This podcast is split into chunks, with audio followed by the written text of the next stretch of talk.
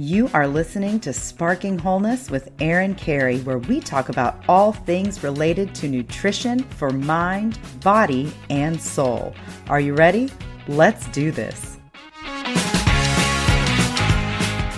Hey, everybody, it's Erin Carey. Welcome back to Sparking Wholeness. Today, I am speaking with Dr. Julie Fratantoni.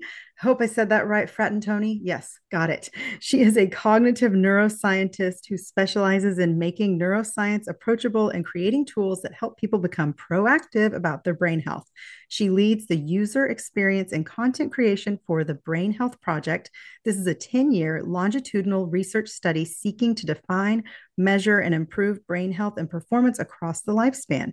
She leverages behavioral science for the development of the online brain health dashboard and mobile app where participants access assessments, brain health index, coaching, and training. She also leads the center's Kindness Enterprise, a research and translational program seeking to uncover and harness the brain's capacity for kindness, empathy, and compassion as critical components of overall brain health and well being. So, thank you. Welcome. Welcome Hi, thanks show. for having me. yeah, thanks so for being be here. here. I'm, I'm excited about this episode. Um, I've been following you, as I mentioned before we started recording, on Instagram, and you just have so many good brain health tips that I think are practical and doable because having a healthy brain is important more than ever, I believe. Yeah. I mean, I think COVID really shone a spotlight on mental health, but mm. I think we're becoming more and more open and aware of just the connection to brain health and thinking about our brain and wanting to take care of it and be proactive, hopefully. Um, so, yeah, I think it's really timely. I mean, our brain affects everything we do. Yeah. Yeah. And I often tell people that I'm working with if we can target the brain, like get nutrition specifically to supporting the brain and movement that's going to support the brain, things like that, we're going to target everything else. Absolutely. Start at the top. I mean, and work your way down. I think um and and truly everything is connected right there's nothing you do for your body that doesn't affect your brain and vice versa so um being able to have that awareness i think there's been such a large movement around heart health, physical health. You know, we know how to take care of our body, take care of our teeth, right? We know to brush our teeth every day to be proactive. Um, but what are we what are we doing every day to care for our brain, to be proactive, to prevent decay? And so those are the things that I think for so long. Um, you know, the science now, I mean, the last several decades, we've made just leaps and bounds in terms of our understanding of the brain, what's possible with neuroplasticity. But I think the narrative for a long time, even when I was growing up, was kind of like, you're born with what you've got and once your brain cells die that's it if you kill them you never get more back and it was very mm-hmm. much a mm-hmm. black box and just kind of like you know you're fixed in you're born with what you've got. And so now we know that that couldn't be further from the truth that you really have unlimited potential. We don't know you know every brain um what every brain is capable of truly if you support it. And for people to know that there are things that you can do in your day-to-day life that are going to help strengthen your brain protect it can improve it and that um, you know, really to combat this notion that, oh, just as I get older, my brain's going to stop working. That does not have to be the case. Yeah. Ooh, and I can't wait to get into that. Before I ask about that, and I really want to touch on cognitive decline because it is a concern for so many people, I want to ask you specifically what's your role and how did you get into this field?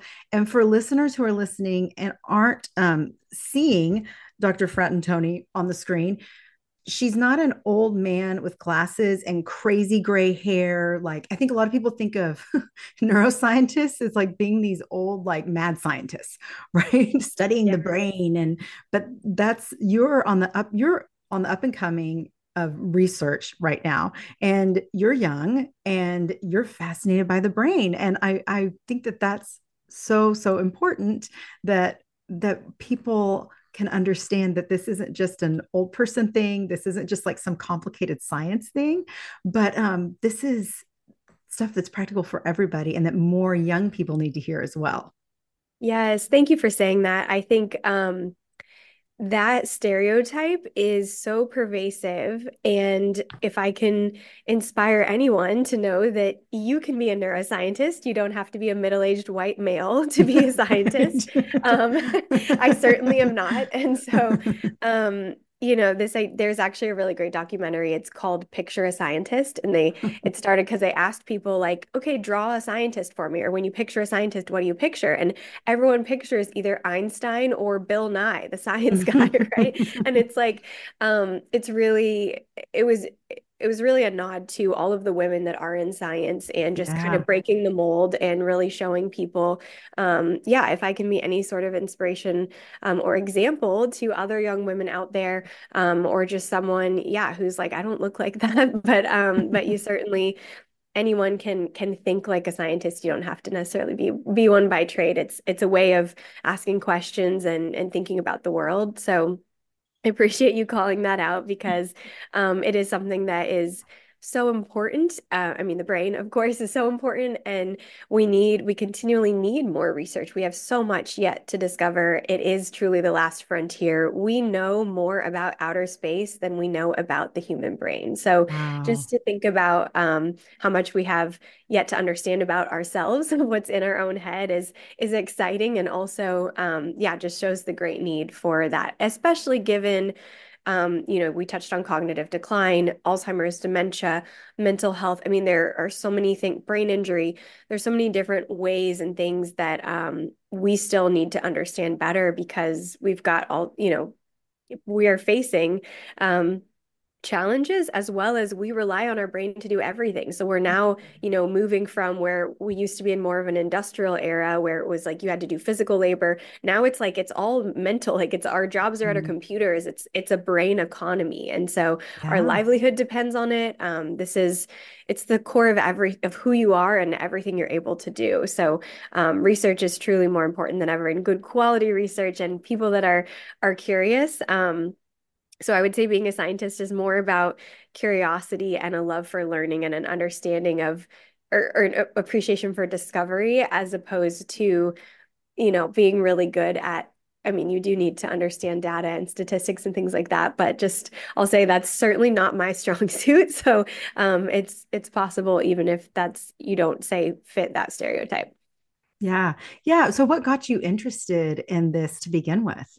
Thank you. Sorry, I, took us on a tangent. No, um, it's good. I mean, like it is. Women in science is is is a growing field, and it needs it needs to be. I think women are naturally. Well, maybe this is generalizing. I think we tend to be very curious by nature, maybe more in some ways, and think of different possibilities more. Um, so I I love I love that topic for sure. So yes, but yeah, what so what got you into it? Yeah, we need all all perspectives. Um so I started out as a speech language pathologist um, that got me into the brain, into mm. neuro, speech language, um, brain injury, stroke rehab and really wanted to just understand the brain better, ideally to develop therapy. So then I chose to get a PhD in cognitive neuroscience. Um, I worked, my advisor is a neurologist as well. So everything, all of our research was very clinically focused. And mm-hmm. I much prefer it that way. I think our discoveries, while it is important to publish papers and, you know, make contributions to the field, it is also important to be able to break down that research um, for clinicians and for the everyday person so that they can benefit from those discoveries. So um, I appreciated that I was always very, got to be very clinically focused within my research. And then in my role now, that is exactly what I get to do in terms of being the Center for Brain Health is a translational research center. And so um, we really focus on creating programs, content, products, um, hosting events um, that help engage the general public with getting them excited about their brain, mm-hmm. helping them learn, making it easy to understand and approachable because heck, neuroscience can be a bit intimidating if you're not mm-hmm. familiar or just um, could be overwhelmed. So we're really working hard to translate that um, into things that people can use. Yeah, yeah, I love that, and I I love the accessibility of it. And I, you know, I often try to tell people this isn't the dark ages. You know, we have access to so much information, maybe too much information at times. But how how can we? I mean, let's start there. We're talking about managing brain health, right? We are inundated with so much information and technology, screens, all of that. Like, I think it can contribute to kind of a scattered feeling for a lot of people. How can we maintain a healthy brain in an era of information overload?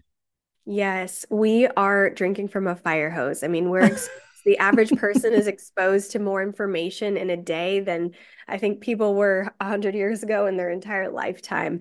Um, so, a way to really manage that is to be proactive. And what I mean by that is to think about your thinking. So, this is the fancy term for that is metacognition, but this ability to really step back and think, okay, how am I even taking in and processing all of this? Or what am I doing? Like, am I just drinking from a fire hose and just trying to take in anything and everything? Or can I put a filter on and be a little more selective? So, when we talk about you know this digital technology age where we're constantly connected and constantly being pinged by things it's like are you going to just allow your attention your most val- one of your most valuable assets right you only get mm one spot of attention, right? You can't be all over the place. And so, are you going to allow this and that to kind of pull you in all sorts of different directions? And that creates a very stressed brain, mm-hmm. a frazzled brain. Brain fog doesn't allow you to, you know, consolidate and remember things. It just contributes to um, feeling overwhelmed. And so, one of the things that we talk about a lot is we call it strategic attention. So actually being strategic with your with how you use your attention what you allow in. And when you think about focus it's not just what you're focusing in on it's also what you're blocking out. Mm. so when you think about it it's like what can i block? What is not important that i don't need to pay attention to here? And we do this with middle schoolers um, all the way through corporate executives um, of really being able to filter through. And probably some of the most successful people are the ones that are able to say, okay, no, this is not important. I either don't need to attend to this now, or I just don't even need to read that.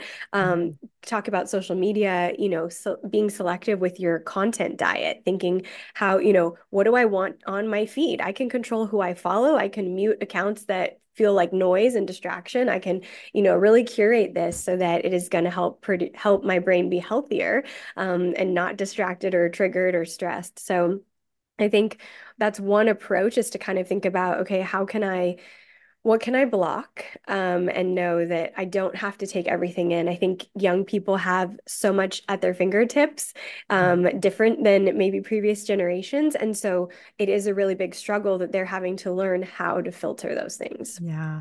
Yeah. I mean, I think about my own kids. I was explaining to my 10 year old what an encyclopedia was the other day. And we were at the library and they had, they had it as a decorative display for Christmas. They had all these encyclopedias lined up like a Christmas tree. Cause like, what else do you do with encyclopedias? Encyclopedias right now except use them as decorations. And i'm like you know before we could google everything we we had to go take the time to search or to use card catalogs. And i'm like at the tail end of that generation. We did that up until probably college post college for me and then it all shifted to technology and google. And I forget, you know, that that took time and intention. And now, with everything so immediate, we don't have to take time or attention for anything anymore. Oh, yeah. You put in one search term and you've got, you know, thousands of articles or that keyword pops up. And so you've got to be able to determine, well, which ones am I going to read? Which ones am I going to spend my precious time and attention focusing on? Um, so those are really important skills, I think, more than ever. And, um, and then another one I think is you know, something we talk about a lot is that the brain you have is a brain that you've built based mm-hmm. on the way that you use it every day. So, you know, when we are constantly used to being interrupted or we're used to having our phone go off or this notification ping or you know someone needing our attention um, it trains your brain to seek out that distraction so that once you are finally able to sit down in the quiet and focus, it's very hard because your brain is used to having to work with all that stimuli. Um, so, you know, one of the things that um, another strategy that we teach is to really try to do single tasking um, to help retrain your brain and to really strengthen those focus muscles um, because just kind of like the muscles in your body, right? That can be stronger or weaker depending on how often you use it or the ways that you allow your attention to kind of be um, distracted. So, you know, you can't be quiet focused 100% of the time we actually don't don't recommend that but for the things that require deeper level thinking um, you know on average they say when you get interrupted you know when you're really deep into the flow of something mm-hmm. on average if you're interrupted it takes about 20 to 25 minutes to get back to the point where wow. you were in thought because you've got to kind of reorient yourself and get into mm-hmm. that place so we're losing a lot of time. And so to really know, um, okay, for this, we recommend 45 minutes. Um, if you have a task that is going to really require that deeper thinking, um, to block off that time and, you know, put everything on do not disturb and make it set yourself up um, for success so that you can get into that state of deep work and being able to let yourself think deeply is actually an exercise for your brain that is going to help yeah. strengthen it and keep it healthy. So I know that kind of a lot of this high, so much information keeps us as more shallow thinkers because there's so much that we mm. can't go deep. We're kind of just staying up at this level, and um, and we're when we're just staying shallow all the time, then our certain frontal networks are not getting to engage, um, mm. and that's really important when we think about the lifespan and just to go into you know development real quick we know that our frontal lobe prefrontal cortex last part of the brain to finish developing um, usually in the mid 20s and it's the first part of the brain to start to decline which is around late 30s early 40s so there's mm-hmm. a very small window where your frontal lobe is robust and kicking mm-hmm. but we're living to be 80 90 100 and so you you know who who only wants 10 10 good years right yeah. when we're living living so much longer. So um, I bring that up because it gives people, I think, an appreciation for, oh, well, how, okay, if my frontal lobe is going to start to decline, well, one, I guess why, and two, can I do something about it? And the answer is yes. Um, and one of the things that you can do is you can protect your attention. You can single task and do deep focus and and think deeply about things, and that's gonna that engages your frontal lobe and your frontal networks in a way mm. that is going to help keep them healthier for longer. That is such great information, especially for those of us who are like, yeah, I'm multitasking. I can do all things at one time and it's awesome. You're saying that's not the best tool for brain longevity. Yes. So multitasking, you're right. People used to put that on their resume. They used to say, you know, I'm good at multitasking. and what they maybe mean is I'm good at prioritizing or I'm good at managing multiple projects, but you your brain really cannot, it is not designed to do more than one thing at a time. So when you can, um, and we see this like texting and driving, you know, huge mm. cause of mm. accidents because you don't even see them, right? Your brain is focused on that task. Other examples are like if you're talking on the phone and trying to also watch the news or something on TV, right? You're either going to tune into one or the other. Or if you're listening to a call and responding to an email, right? You're going to make mistakes. So people think they're being more efficient. It's like, oh, I'm getting more done in less time, but you're actually, it actually takes you longer, studies have shown, and mm. you make more errors. You have to go back and correct those errors. So you're not saving yourself any time. Um, and it adds stress to the brain, which we know mm. probably is one of the number one enemies when it comes to keeping the brain healthy for a long time. Um, minimizing stress is really important. And that's one way that people is a sneaky source of stress that I think people don't realize that they're doing to themselves. Yeah. What are some other sneaky sources of stress that um, impact our brain and our brain health for a long time? I hate to interrupt today's episode, but I have an important question for the listeners. What are you making for dinner tonight? Contrary to popular belief, healthy eating does not have to be complicated or boring. Children and adults can learn that food is fun, delicious, and makes us feel better, even when it's not pizza. I know we all kind of like pizza too. But if you are looking for the ultimate resource to help your family eat healthier, nutrient dense foods to fire up those neurotransmitters to improve brain health, to improve energy function, then look no further. My friend, pediatrician Dr. Alina Olteanu, and I have come up with a recipe book just for you. It's called Brain Food for the Whole Family, and it is available now on Amazon. Get that recipe book, and I guarantee it's going to give you some practical tips and tools that you and your kids will enjoy. It's filled with really colorful pictures and descriptions of what our bodies need to function best, and my kids love it. I ran it by them first, and they love it. They love learning about how foods make them feel. I will drop the link in the show notes. Now, back to the show.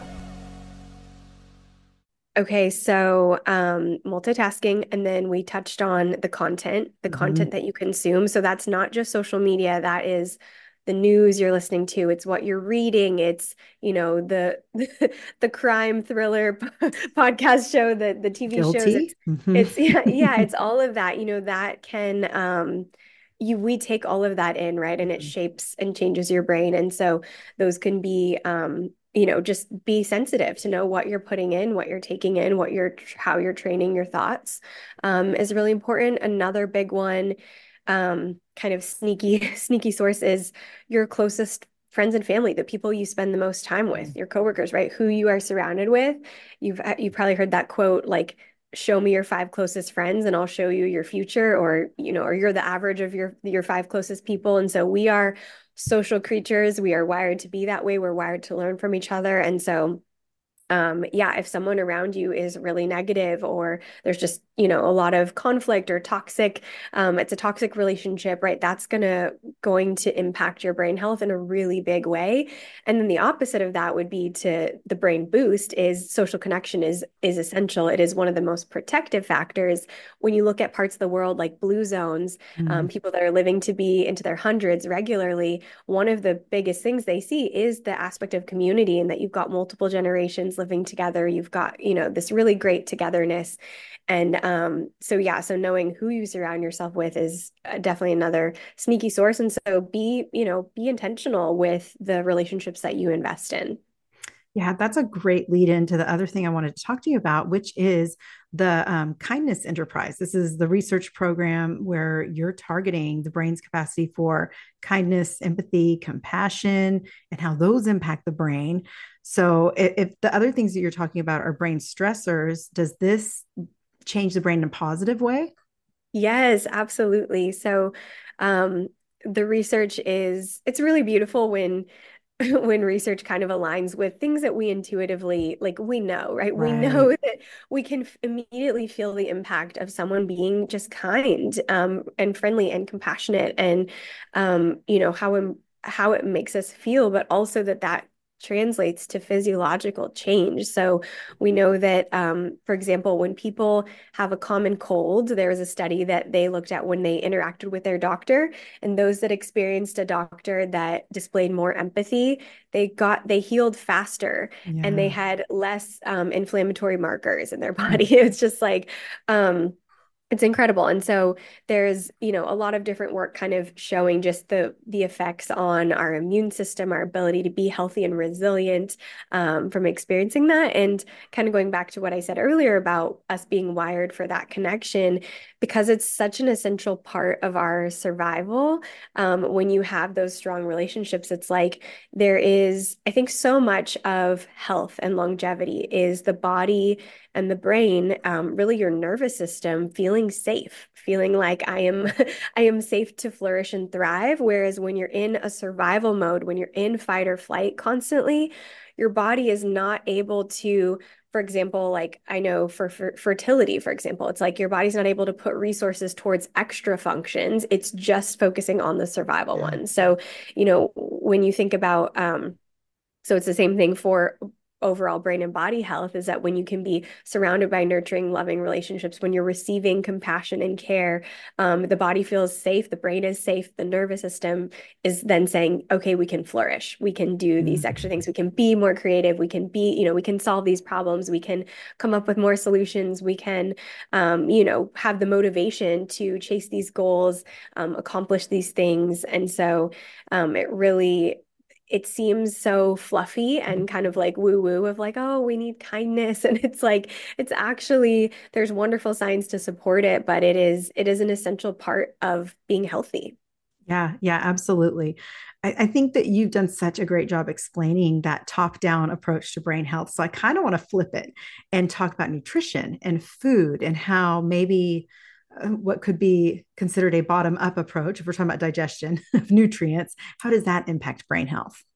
Oh, absolutely. So, um, when it comes to nutrition, we know that these are these are the building blocks for our our neurotransmitters. Um, they are it is it's fuel for the body and for the brain, right? It's essential, and so getting it's kind of um, I like how you said kind of a top down and a bottom up and you really you need both. So I also like to think of it I like the analogy of like hardware and software. Mm. So it's sort of like you know, you've got to take care of your hardware. You've got to exercise and eat and sleep and kind of fuel the the machinery. And then the software is kind of more of like your mindset, your mental health, your thought life, your um the you know your ability to kind of approach things strategically, all of that. So um and and one affects the other. So your your mindset can then affect your physical body, right? And your physical body can then also or your your diet if you're eating if you're not getting adequate nutrition and eating a lot of processed foods or a lot of sugar, that then impacts your neurotransmitters, your your gut brain connection, mm-hmm. um, your mood, increases things like anxiety and depression. So they definitely is a bi-directional relationship.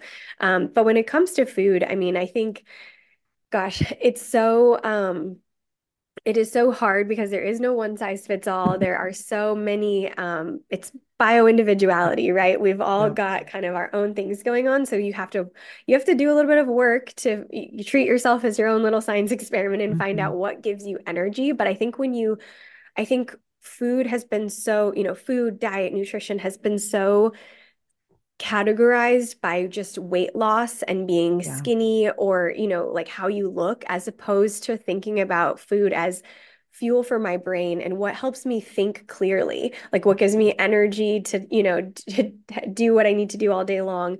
Um, what's making me have brain fog? What's making me feel not well? What's making me feel moody? I think to become more aware and observant of those things is so important um, so that you can make the food choices that are going to support your brain better and then of course there is a lot of research supporting maybe specific things or or food groups in general that are good to think about but um, I always have to feel like I have to caveat because people are like, well, what diet's yeah. the best? And there's just so many right. schools of thought. And it's like, you know, the one there there are ones that have research behind them but mm-hmm. the best one is the one that you feel the best on right the one right. that you you feel good and feel like you can do what you need to do and most people are too busy i think to take the time to pay attention to that it's like i've yeah. got to just do what's convenient um and and yeah and that's that's reality too so no shame if you feel if you feel too busy mm-hmm. um definitely don't want anyone to be feeling guilty about that but i think it's just it's one small thing at a time yeah. And uh, it, it's interesting that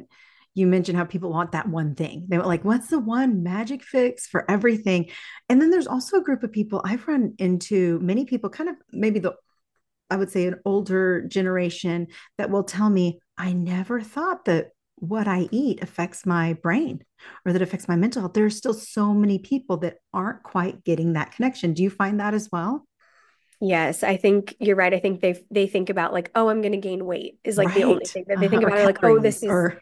yeah, yeah. Counting calories are like, oh, this is bad for me, and it's mm-hmm. like, or, or, or I'm being bad or I'm being good, whatever yeah. that means. Mm-hmm. And so it's like, yeah, to think about like, well, your brain needs, you know, um, it's really important to have fuel like the typical fuel is is glucose and what okay what breaks down into mm-hmm. that or like what is actually allowing my neurons to fire and what they need mm-hmm. and um you know certain vitamins and things that are found in just our fruits and vegetables and you know just like these whole real foods that it's amazing that God created them to have to to be perfectly mm-hmm. formulated for exactly what we need. Um, we don't need to create any fancy supplement or be on some you know mm-hmm. expensive thing. It's like it's really just back to the basics and you know less less processed, less man made, less yep you know, refined sugar and more of just things that have grown from the ground.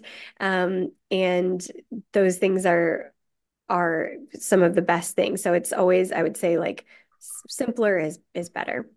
Yeah, I agree. Yep, I love that you touched on that. Do you have any? Are there any scientific studies that comes to food and that, that breaks down food and brain health that you really love or what do you what do you nerd out on with the science, scientific research on food and the brain? Yes. Okay. Well i have to give a shout out to dr annie fenn. She is the account brain health kitchen and she is a medical doctor and then turned you know culinary um, guru. And so she has done a ton of research. Her book brain health kitchen i highly recommend to everyone. It's I've got never heard of this. Oh my gosh. I've never heard of her. Oh my gosh. Okay. Yeah she's fantastic um, she so yeah so re- i recommend her book because it's a cookbook but it also has all the research supporting kind of the different food groups and then she gives you recipes um, ways to you know incorporate those different ingredients and again they're not any like exotic ingredients it's things like you know nuts and berries and mm-hmm. um, you know leafy greens so Um, yeah, so I think she is a tremendous resource. Her Instagram is great. She also has a, a Substack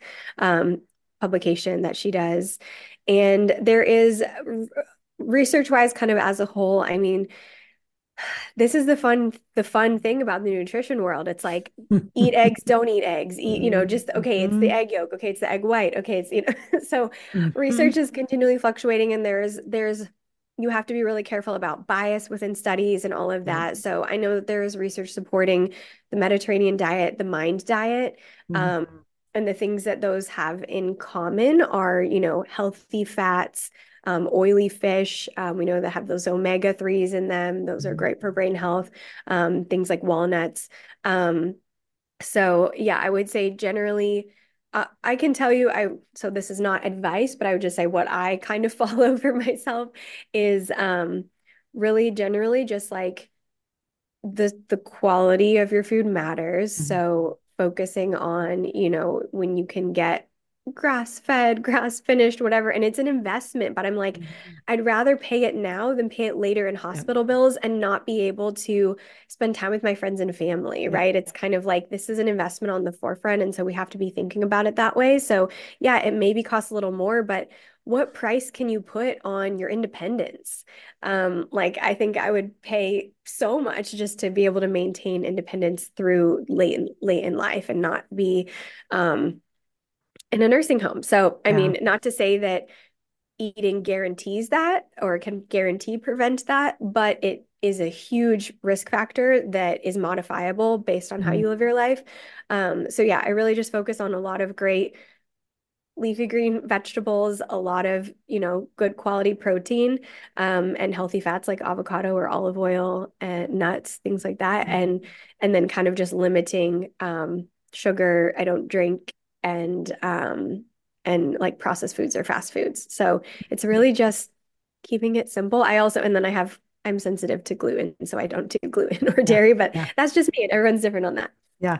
Yeah. No, I'm glad you touched on that. Uh, it's so funny. I was literally just um, posting about a research article. It was a, um, I believe it was a systemic review about um, meat and brain health. And they went over 18 of the published studies and found that eating meat is better for the brain, like for anxiety and depression. People that eat meat are less likely to be anxious or depressed than people that don't eat meat, you know. And it was, but even within that, though, you're going, okay, well, this is 18 studies. How those studies are broken down matters.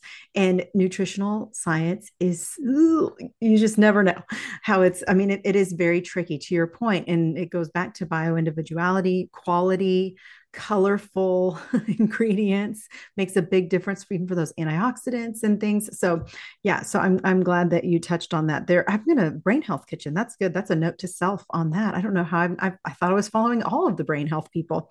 So okay, so with the little bit of time we have left, I'd love to ask about tips for reducing cognitive decline. I know we kind of already talked about some of them, but what we didn't touch on was maybe like movement, sleep, you know, some of those other I mean there's so many things that that build a healthy brain, but I do know that t- cognitive decline is a major risk and we can start to prevent it what like 30 years before we actually see the impact. So the time is now to yes. build a healthy brain. So, what are some things you would recommend?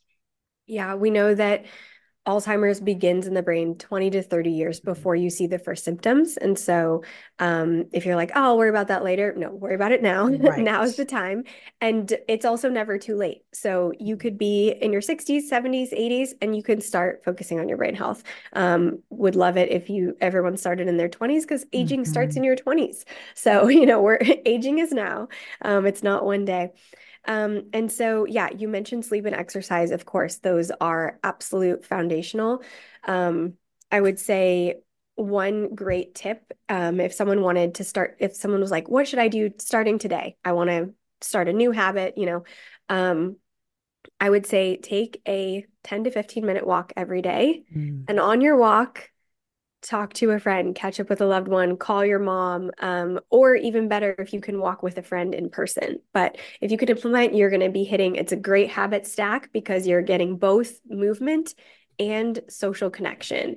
And those are two of the most protective things. And the thing about that is also the consistency of it. So I'm going to say this 15 minute walk every day is going to be better than hours in the gym once a week.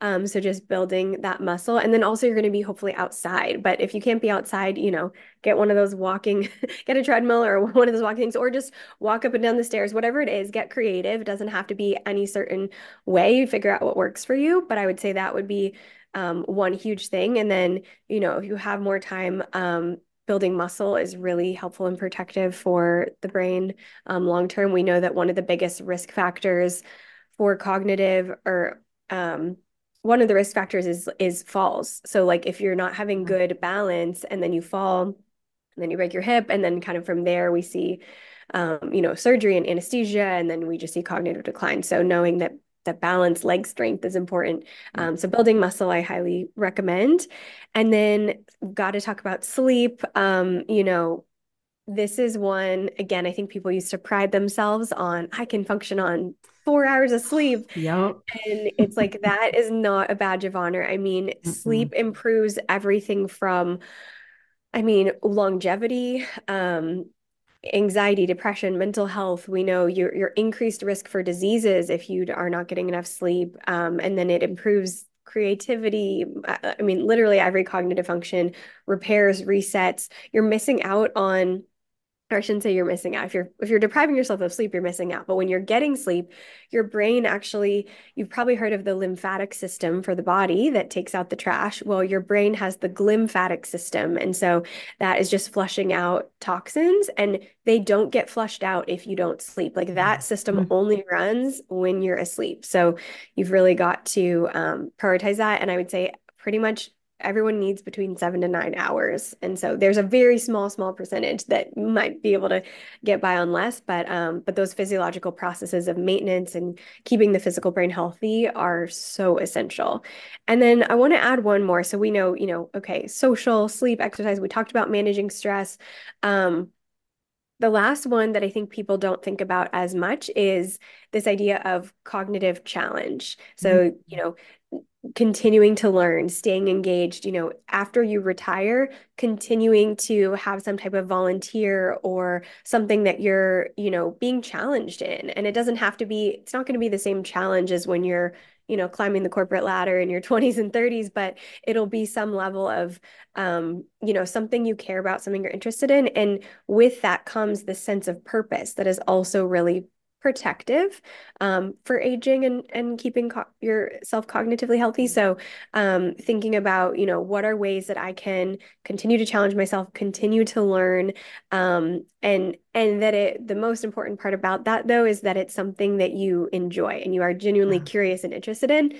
Don't just start learning to play an instrument because you think that that's something that's healthy. do it if you only do that. If, like the benefit comes from if you actually want to do it. So find what that is for you. And there's so many different ways to learn. It doesn't need to be like I'm taking a class on it. It can be, it could be just learning a new yoga pose learning a new dance, you know, type of dance. It could be learning about people, right? Interviewing them, being curious, mm-hmm. getting to know the people around you. It could be, um, it can be more traditional, like listening to a podcast on a topic you're interested in, but just know that there are so many ways to stay challenged and engaged. And that is probably one of the biggest reasons that we see decline um, later is because people just stop engaging. Yeah. So you're saying that all these interviews I do are helping my brain. Yes, they yes. are. You're being okay. curious, you're being challenged, yeah. you're getting new information, integrating that with what you mm-hmm. know. It's a great exercise. That is so interesting. Now, I, I think I've shared this on the show before, but two of my um, both of my dad's parents had alzheimer's dementia and I, there was definitely a lack of cognitive challenge a lack of movement for them. My grandma was addicted to diet pepsi and we know that that you know those artificial sweeteners don't help anybody with their brain. Um, and I don't have the Alzheimer's gene, but you can still express Alzheimer's and you can still go into cognitive decline without the gene, right? I want to make sure that people hear this. That's right. And and on the the opposite is also true that you can have the gene and you cannot express it based yeah. on your lifestyle. So if you have the gene, yes, it's increased risk, but it's not a guarantee. And mm-hmm. so I think for people to feel encouraged that this mm-hmm. isn't a mm-hmm a death sentence, but rather, you know, there's things you can do. And then also, just because you don't have the gene right doesn't mean you're in the clear. That my mm-hmm. recommendation to someone who has the gene and someone who doesn't, my recommendation is the same to do yeah. the same thing. Still sleep, still move your body, still connect socially, yeah. manage stress, all of that. Yeah, I'm glad you said that because I know there's a lot of back and forth about that, you know, and in the world of health, like, oh, I have the gene, what do I do? And oh, I don't have the gene, so I'm fine. No, no, no, no. we still want to help support a healthy brain no matter what, because our brain is up against all sorts of things that maybe previous generations didn't experience. Yeah, absolutely. We've got environmental toxins. We've got, you know, just being in front of screens all day. I mean, yeah, we're we're up against a lot. Yeah, I, I so much appreciate your perspective. And I could, I mean, pick your brain all day long, but I'm going to end with my favorite question. And that is, you know, the name of the show is Sparking Wholeness. So if you could give just one piece of advice to spark someone toward wholeness, what would that be? Ooh, um, oh, I have so many that come to mind. I think I would say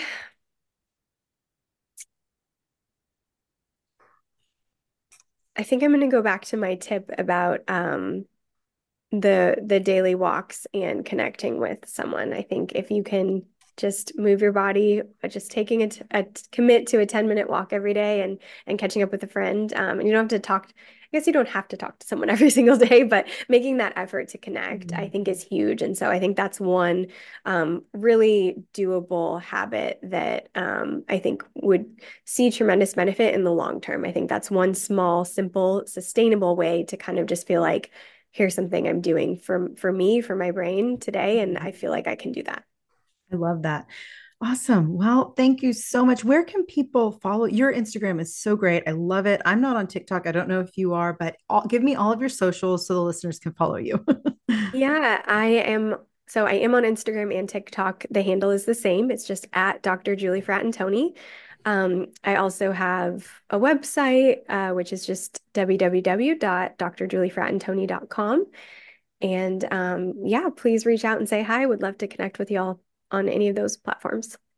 Okay. And I guess we didn't mention this before, but you are, you work out of, is it UT Dallas? Is that right? Yes, okay. UT Dallas. I did not mm-hmm. mention that at the beginning, and that's the Center for Brain Health that you're at, correct? Yes. Okay, awesome. Well, thank you so much for being on the show. This is such great information, and I appreciate it. Thanks for having me. The tiniest spark leads to the biggest blaze, and I hope that today's episode sparks you on a journey to healing and wholeness.